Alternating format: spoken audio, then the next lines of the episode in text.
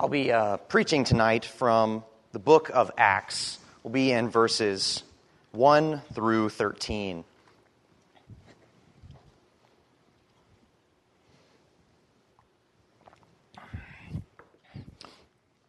I'll begin with verse 1. I'll read the text and then I will pray for us.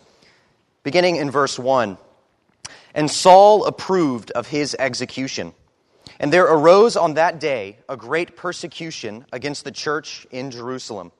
And they were all scattered throughout the regions of Judea and Samaria, except the apostles. Devout men buried Stephen and made great lamentation over him. But Saul was ravaging the church, and entering house after house, he dragged off men and women and committed them to prison. Now, those who were scattered went about preaching the word. Philip went down to the city of Samaria and proclaimed to them the Christ. And the crowds, with one accord, paid attention to what was being said by Philip when they heard him and saw the signs that he did. For unclean spirits, crying out with a loud voice, came out of many who had them. And many who were paralyzed or lame were healed. So there was much joy in that city. but there was a man named Simon who had previously practiced magic in the city and had amazed the people of Samaria, saying that he himself was somebody great. They all paid attention to him, from the least to the greatest, saying, This man is the power of God that is called great. And they paid attention to him, because for a long time he had amazed them with his magic. But when they believed Philip, as he preached the good news about the kingdom of God and the name of Jesus Christ, they were baptized, both men and women. Even Simon himself believed. And after being baptized, he continued with Philip. And seeing signs and great miracles performed, he was amazed. Please pray with me. Heavenly Father, we thank you for this day. We thank you for a Sabbath rest, that we could come and rest in Jesus Christ who has saved us. To rest in your word, that we could hear the preaching of it this morning and be, and be blessed by Pastor uh, Greco. We pray now that you would uh, bless the preaching of your word and here in Acts chapter 8. We pray all of this in Christ's name. Amen. Have you ever been discouraged by the state of the church today? Are you discouraged when you see that often the church is bruised, attacked, or even at its worst, the church is persecuted? Are you the kind of person who is tired of hearing what seems to be endless accounts of persecution that we see in countries like China, Syria, Turkey, and many, many others? Perhaps you're the kind of person who is most discouraged when you think about the church here in America. A church that is often ignored, mocked, and ridiculed. After all, a growing view among many Americans is that the church is ancient, it's too old, it's ignorant, and that those in the church are foolish, they're wasting their time. Often, when we are discouraged by these realities, we can be tempted to wonder what is God doing? After all, isn't the church God's bride? Doesn't he love his people? Doesn't he love his bride? Why then does God allow suffering and attacks and persecution to come upon his bride? His church. Well, our text tonight addresses these realities of persecution. In fact, what we see here in Acts chapter 8 is the very first major persecution of the Christian church. And we will see several things. We will see that God is sovereign over his church, that he truly is in control. We will see that persecution is simply no match for God, who can work good even out of evil. You can see our text tonight under three headings. First, persecution comes. Then, joy comes. And third, salvation comes. We see persecution comes, joy comes, and salvation comes. Beginning here in verse 1, Luke tells us, and Saul approved of his execution. To understand this oddly placed sentence, we need to look back at what Luke has just been recounting for us. In Acts chapter 7, we saw the stoning of Stephen. If you would, allow me to briefly recap some of the events leading up to Acts chapter 7. If you go all the way back to Acts chapter 2, you'll see several monumental events happen for the church. There you see the Holy Spirit being poured out over God's church. God, who stands in approval over this new church in Jerusalem, gives them his own Holy Spirit as a sign and a seal of his blessing. We also see in Acts chapter 2 the preaching of the Apostle Peter, where many thousands of converts, uh, people, are made converted, and they join this new young church in Jerusalem. If you skipped forward a couple of chapters, uh, Acts chapter 6, Luke tells us that the growth of this Jerusalem church is so great that they needed to, to institute a new role, a leadership role, to manage the growth of this church. So, seven men are taken. One of them is Stephen, who we, is going to be stoned. One of them is Philip, who we see in our passage tonight. Seven men, full of the Holy Spirit, are chosen to be servants of this great new church. We might call them the very first deacons of the church. And Luke tells us the results of this in Acts chapter 6, verse 7. He says, And the word of God continued to increase, and the number of the disciples multiplied greatly in Jerusalem. I think if we were honest, we would look at the church at this point and we would say, This is what it looks like when God is at work. The church is growing, the gospel is spreading, there are no obstacles in its way. But inevitably, we see very soon that persecution comes. In Acts chapter 7, this newly elected deacon, Stephen, is seized and he is brought before the Sanhedrin, the Jewish authorities, on um, uh, accounts of heresy and accused of preaching against the law of Moses. When Stephen is given a chance to defend himself from these charges, he instead chooses to preach the gospel. As you can imagine, this further enrages the authorities, and a brief ending is cast upon Stephen. Stephen is taken outside of the city, he is cast out, and he is stoned to death. And we're told in that account of a particular individual named Saul, a Pharisee who stood over these proceedings and stood in a, a position of authority and stood in approval. And what we see here now is that Stephen's persecution did not bring about the end of the persecution to the church in Jerusalem, but it actually served as a catalyst to a much greater persecution. Luke tells us later on in verse 1 there arose on that day a great persecution against the church in Jerusalem. And Luke goes on to describe for us what this persecution is like. He says in verse 3 But Saul was ravaging the church and entering house after house, he dragged off men and women and committed them to prison. We could stop for a moment and consider this word ravage. Paul isn't simply trying to poke at the church a little bit or hurt the church a little bit. He is trying to destroy it, to mortally wound the church. Even he would admit this. In Acts, Acts 22, verse 4, he himself said, I persecuted this way to the death. Paul's goal is to destroy the church at this point. Now, we might think that this account seems a bit strange. After all, how is one man, Saul, supposed to be a threat to thousands of new believers? The odds don't seem to be in his favor. It would be helpful for us to know just who Saul is in order to understand why he posed such a threat to these new believers. Saul was a well known high ranking Pharisee. He was someone that you would describe as having incredible intelligence. He is a powerful man, and he is zealous for Judaism. He is zealous for the law. He is zealous for the Old Testament.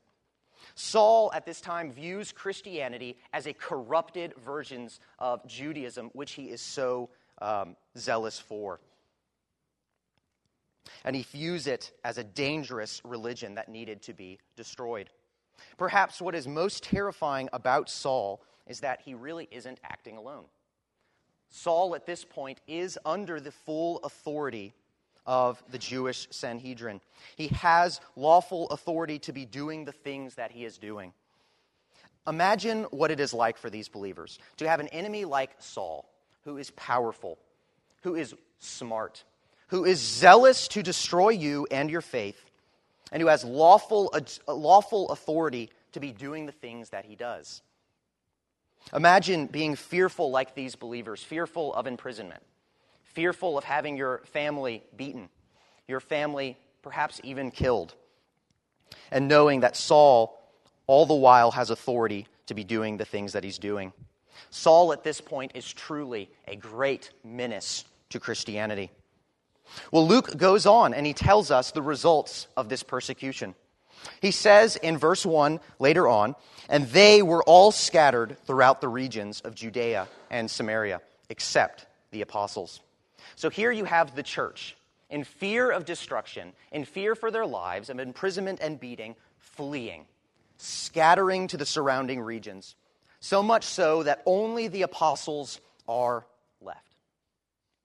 We could stop right now and ask ourselves why would God do this? Why would God allow a menace, someone as terrible as Saul, to persecute his, church, his growing church? To ruin all of the good work that has been taking place since Acts chapter 2. In our text, we see several competing interests. On the one hand, you have Saul, whose sole motivation is to wipe out Christianity, to destroy it. On the other hand, you have the motivation of Christians. They simply want to get out of town, they're fearful for their lives. But we need to stop at this moment and ask ourselves what is God's motivation in this? What is God hoping to accomplish out of this? What is God planning on doing through the persecution of Saul upon his new young church? What we will see is that God not only responds to this great evil with good, he actually uses these evil events to accomplish his good purposes. The first good purpose that he accomplishes is that joy is brought to the neighboring region of Samaria. Persecution has now come, but second, joy comes as we see Philip and these other believers come to Samaria. It will help us also to stop and consider just who these Samaritans are. If you recall Acts chapter 1, verse 8, usually people refer to this verse as the most important verse or the key verse in all of Acts. There in Acts chapter 1, verse 8, Jesus spoke to his disciples and he said, And you will be my witnesses in Jerusalem and in all Judea and Samaria and to the ends of the earth. So here we have Christ promising his church how the church would grow. It would begin in Jerusalem, it would go to the surrounding regions of Judea, then it would come to Samaria, and then it would go to um, the, the surrounding nations, or as you might call the Gentiles. And what we see here is a partial fulfillment of that promise. The gospel, God's people, had officially been brought into Samaria for the very first time. And this verse, Acts 1 8, clues us in on just who the Samaritans are. They're not really Jews, they're not Jerusalem and Judea, but they're also not like the nations of the world. They are really to be understood as something in between. In fact, the Jews and the Samaritans have a long history of hatred and rivalry for one another, going back something like the last thousand years. From a Jewish perspective, the Samaritan religion was corrupt. It was Judaism, but corrupted. You might understand it kind of like this. If you were to take Christianity and compare it to a religion like Hinduism, you'd see at the offset that nothing at all is very similar about these. They don't use the same religious text, they don't worship the same God, they don't even worship the same amount of gods. There's nothing at all that is similar between these two religions. And yet, if you compared Christianity with something like Mormonism, you would see from the start that there seems to be a lot of similarities. They worship the same God, they preach and talk about the same Bible. Even some of their religious practices are similar. And yet, from the Christian viewpoint, Mormonism is the Bible plus. It is Mormonism, but other doctrines, other teachings uh, have been added onto it. So much so that we would say they've corrupted it, they've changed the Word of God. Um, this is some kind of like how the Jews viewed the Samaritans. They viewed them as corrupters of God's word. But instead of the Samaritans having added on to the word of God, they had uh, subtracted from it. the Samaritans were notorious for having taken the whole Old Testament and chopping so much of it that they only were left with the very first five books of the Bible. And for doing this, the Jews hated them. The Jews despised them for corrupting God's word in this way. In fact, the Jews often referred to them as half breeds, as dogs, as unclean. Add on top of this the fact that the Jews were generally considered to be the righteous people, keepers of God's law, law keepers, whereas the Samaritans were particularly known for their sin, particularly known for uh, breaking the law. I think the Apostle John perhaps puts it best when he describes the relationship that the Jews have with the Samaritans in John 4, verse 9. He says, For Jews have no dealings with the Samaritans. So, why then do Philip and these other believers come to Samaria of all places? They're historic enemies. Well, Luke does not tell us why they come there specifically. Perhaps they go to Samaria because it was the closest and the safest place for them to get to. After all, Samaria is not very far north of Jerusalem. Perhaps they were even thinking about Christ's words back in Acts 1, chapter, uh, chapter 1, verse 8. And they were remembering that the gospel had to come to Samaria at some point, and maybe they were going to Samaria out of obedience. Whatever the reason that Philip and these other believers choose to come to Samaria, Luke does not tell us but he tells us what they do when they get there. He tells us in verse 4 Now those who were scattered went about preaching the word. Philip went down to the city of Samaria and proclaimed to them the Christ. So here we have Philip and these other believers who are now homeless, they are wandering, they are persecuted, and now they are in enemy territory, and they are preaching the gospel.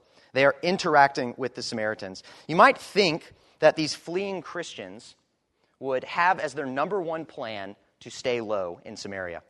That they would want to, above all things, not make a big scene, not make a big fuss, not draw attention to themselves amongst their enemies, and especially stay away from the Samaritans. But instead, we see the exact opposite taking place. We see Philip and these other Christians interacting greatly with the Samaritan people, making a big scene while preaching the gospel. Far from being hidden away in some cave or hidden away off in the countryside, Philip and these Christians are in the cities. They are in the streets and they are in the marketplaces. They are there with the people. Instead of laying low, Philip is drawing large crowds to himself. Luke comments on this when he says, And the crowds with one accord paid attention to him. And later on in verse 7, saying, For unclean spirits crying out with a loud voice came out of many who had them, and many who were paralyzed or lame were healed. So here we have Philip, far from laying low, uh, staying hidden. He is performing miraculous signs, so much that screaming demons are coming out. He's performing these miraculous signs and miracles and interacting with the Samaritan people. We might think that this scene seems very familiar to us. It's, it bears many similarities to the Gospels, where we see Jesus ministering to people there. There we see Jesus unafraid to associate with so called unclean people. There we see Jesus reaching out to those who are lame, those who are poor, those who are outcasted, and even great sinners.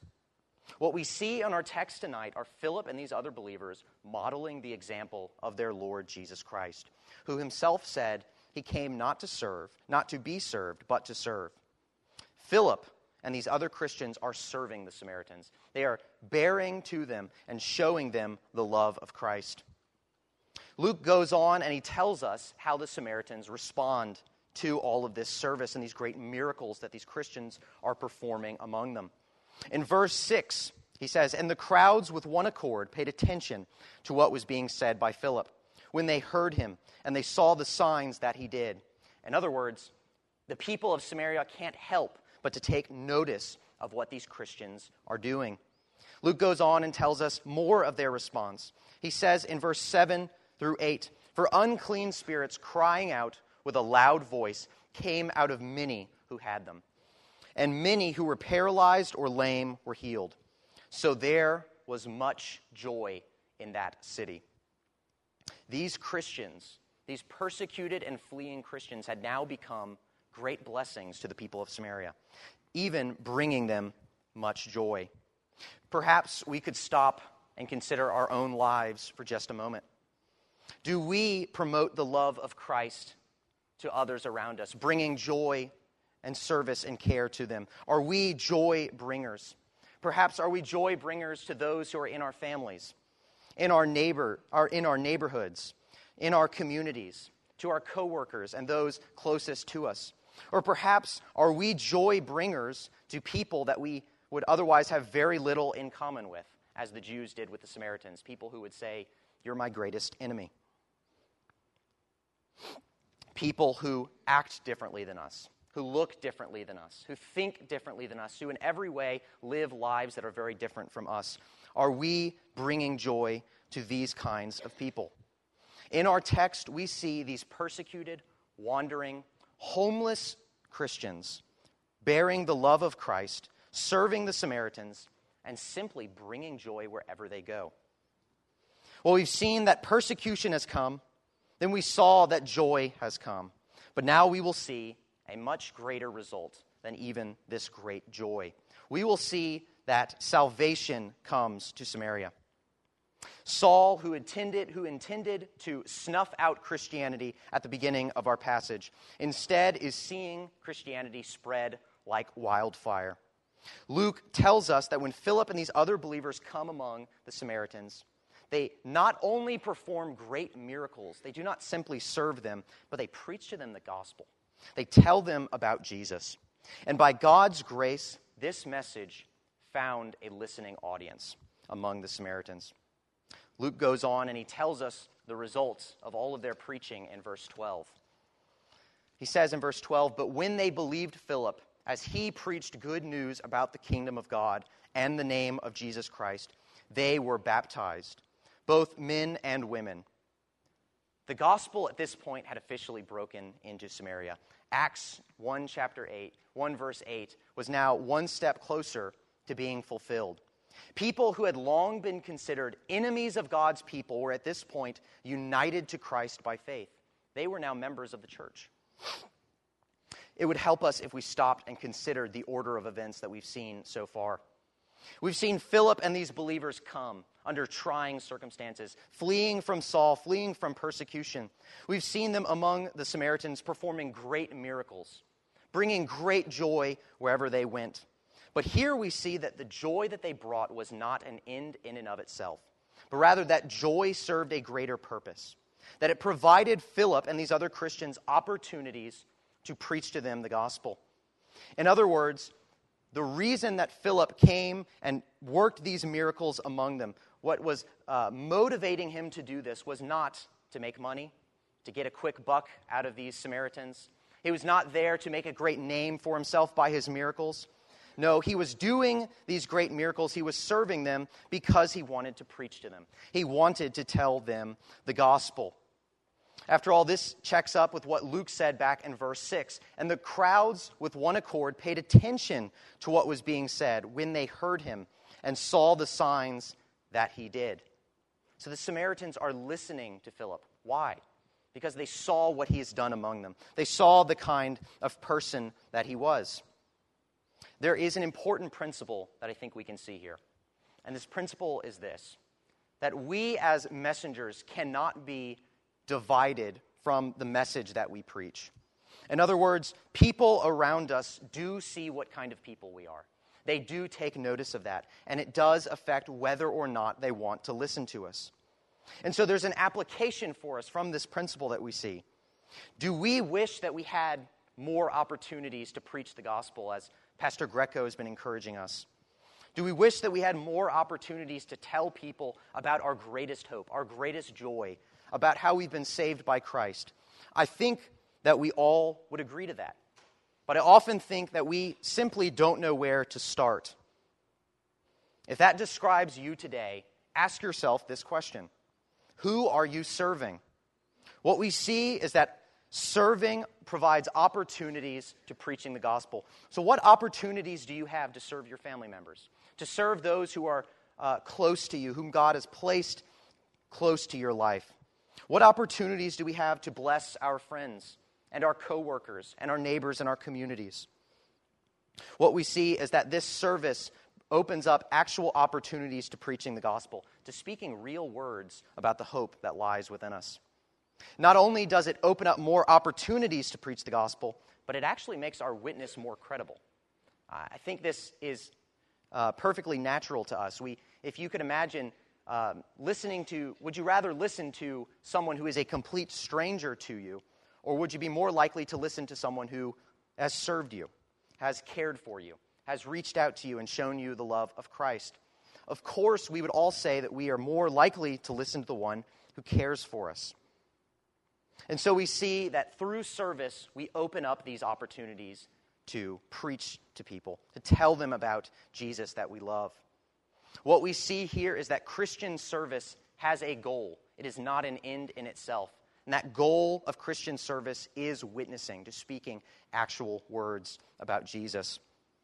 Well, in the midst of this great salvation that is brought to Samaria, Luke begins to tell us an account of a man named Simon. This account of Simon begins here in our text, but it really continues on through the rest of chapter 8. And what we see in Simon is a brief warning for us a warning about the nature of false faith. Let me explain. Prior to Philip coming, all of the people of Samaria had been long captivated by this magician named Simon. Luke tells us in verse 9, but there was a man named Simon who had previously practiced magic in the city and amazed the people of Samaria, saying that he was great. They all paid attention to him, from the least to the greatest, saying, This man is the power of God that is called great. So we can see several things about who Simon is from this. We see that he's powerful, he's a magic user. We also know that he is likely very wealthy from his magic. Simon is also a boastful individual, often bragging, uh, going around telling how great he is, that he is uh, the power of God, claiming to be divine. Before Philip came to Samaria, Simon was where all of the focus was at. He was where all of the attention was at. Simon was the talk of the town.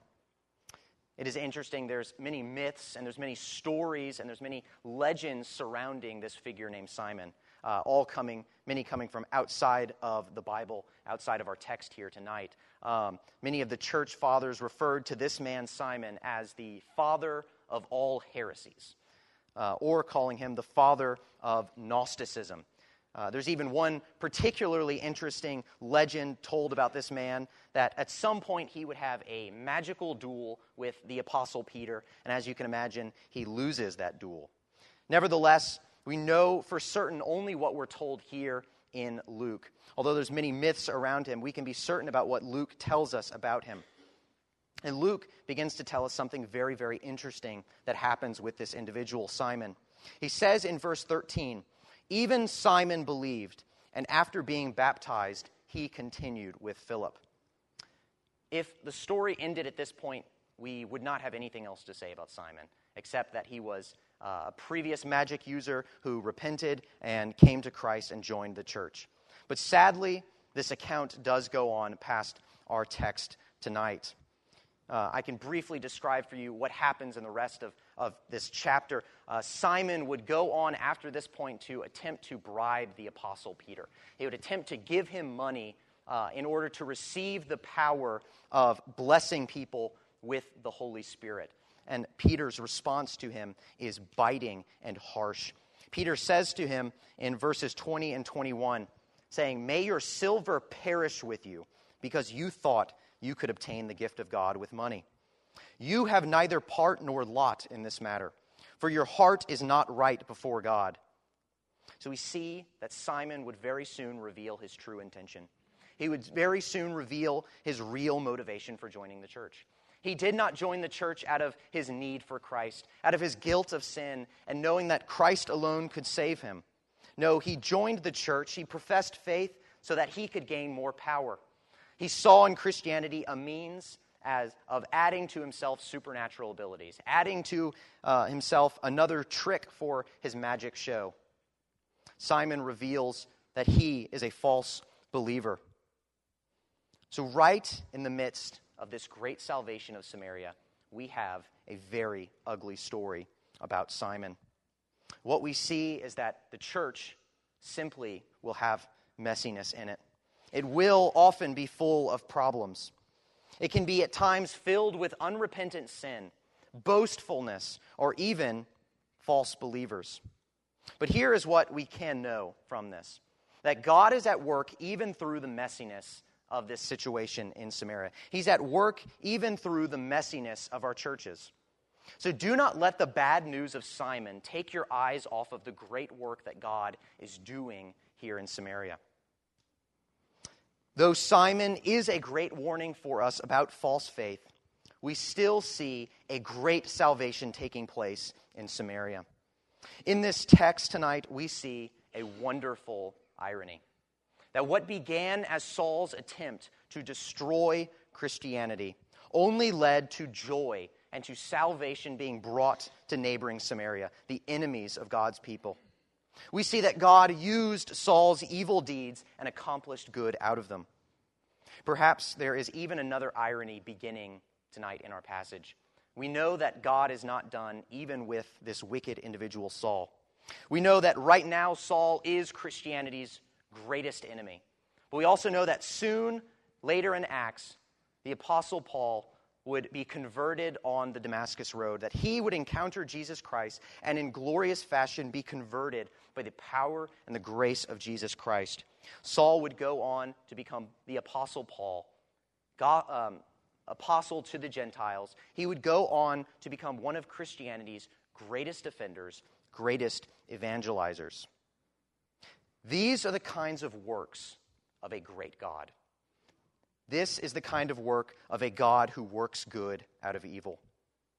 In conclusion, if by all earthly standards, when we look at the church today, and it seems to be losing, and when we look at the church, more often than not, it seems to be retreating, not gaining ground. Let us not be tempted to think that God has abandoned us. Let us not be tempted to think that God has forgotten about his church. It's passages like this that remind us that God is, in fact, in control of his church, and that Jesus Christ is Lord of his church. The Apostle Paul would go on to describe, who, describe for us who this Jesus Christ is. Bear with me as I read from Colossians 1 16 through 18, as Paul describes for us just who this Lord Jesus Christ is. He says, For by him all things were created, in heaven and on earth, visible and invisible whether thrones or dominions or rulers or authorities. All things were created through him and for him, and he is before all things. And in him all things hold together, and he is the head of the body, the church. Paul is telling us right here that Jesus Christ, who is exalted, who is high, who is mighty, and who stands with all authority, he is the head of this church. He is the head of God's people. It is the very same Jesus Christ who promised to his disciples in Matthew 28 20, saying to them and to us, And behold, I am with you always to the end of the age. Let us pray.